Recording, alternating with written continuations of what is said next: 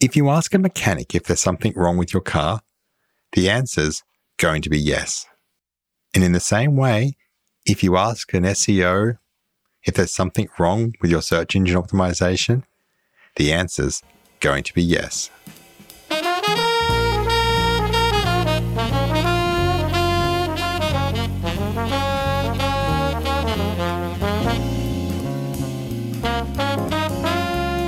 And this is the problem when you come to ask very specific experts, marketing experts, if there's something you could be doing better. Of course you could. There's always something better to do. And I want to use the example of SEO. As I've said before, SEO is my first marketing love. I started back in 1996. But the reality is that every single website on the web could do something better with their SEO. It's never perfect. It's never perfect because there's so many little nuances that you need to fix. And also, the rules aren't exact. They're assumed. We imply a lot of the rules of SEO. So, as a business owner, as a founder, the battle you have is to work out how important is SEO? How important is the recommendations? And how do you prioritize them against the other kinds of marketing options that you have available to you.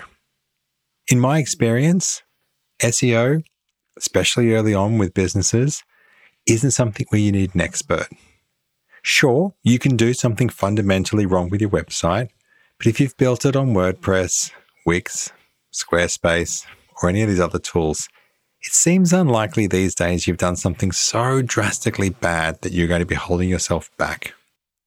And even if you do have some really big issues, the reality is it's not going to make a difference because you don't have any power anyway. So, let me tell you about how I think about SEO to start with for most startup businesses. SEO is about power and relevance. Power is the number of citations you have to your website, typically in the form of links. The more links, the more power. The more power, the more rankings. This combined with relevance is how you rank. If you think about relevance, it's just how relevant is the content for the person who's searching for an answer. If your content provides the perfect answer for that person with that question, then your relevance is perfect. If that's combined with power, then you're going to rank. And so early on, when you're thinking about your SEO, there really isn't a huge amount of reason to spend time and effort optimizing H1 tags, creating better site maps, creating directory structures and site maps, interlinking particular pages with the right relevance, stuffing pages full of keywords. No. The two most important things you can do is wherever possible, get a link back to your website. If it's relevant, if it's powerful, great, but just any link.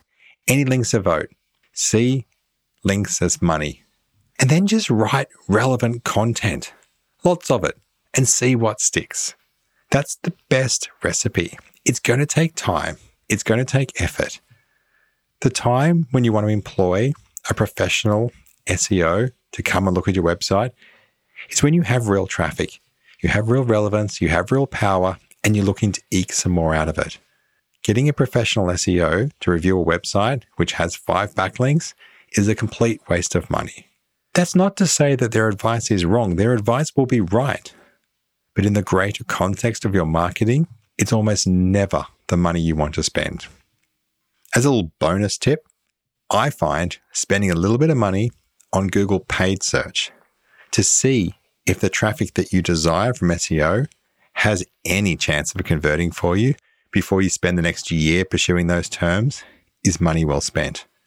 Sure, you might spend real dollars Google's going to take it. They might drive traffic and it might not convert. Isn't it better to spend some of that money now and save yourself 12 months of heading in the wrong direction only to discover that the SEO traffic never converted all along? Anyway, I'll leave you with that thought. And it applies not just to SEO, it applies to almost any specific type of marketing that you might employ a domain expert to come and do. Make sure you take their advice in the context of everything else you want to achieve and the time frame that you want to achieve it. I hope you've enjoyed the episode. If you have, you know what you need to do. And until next time, cheers.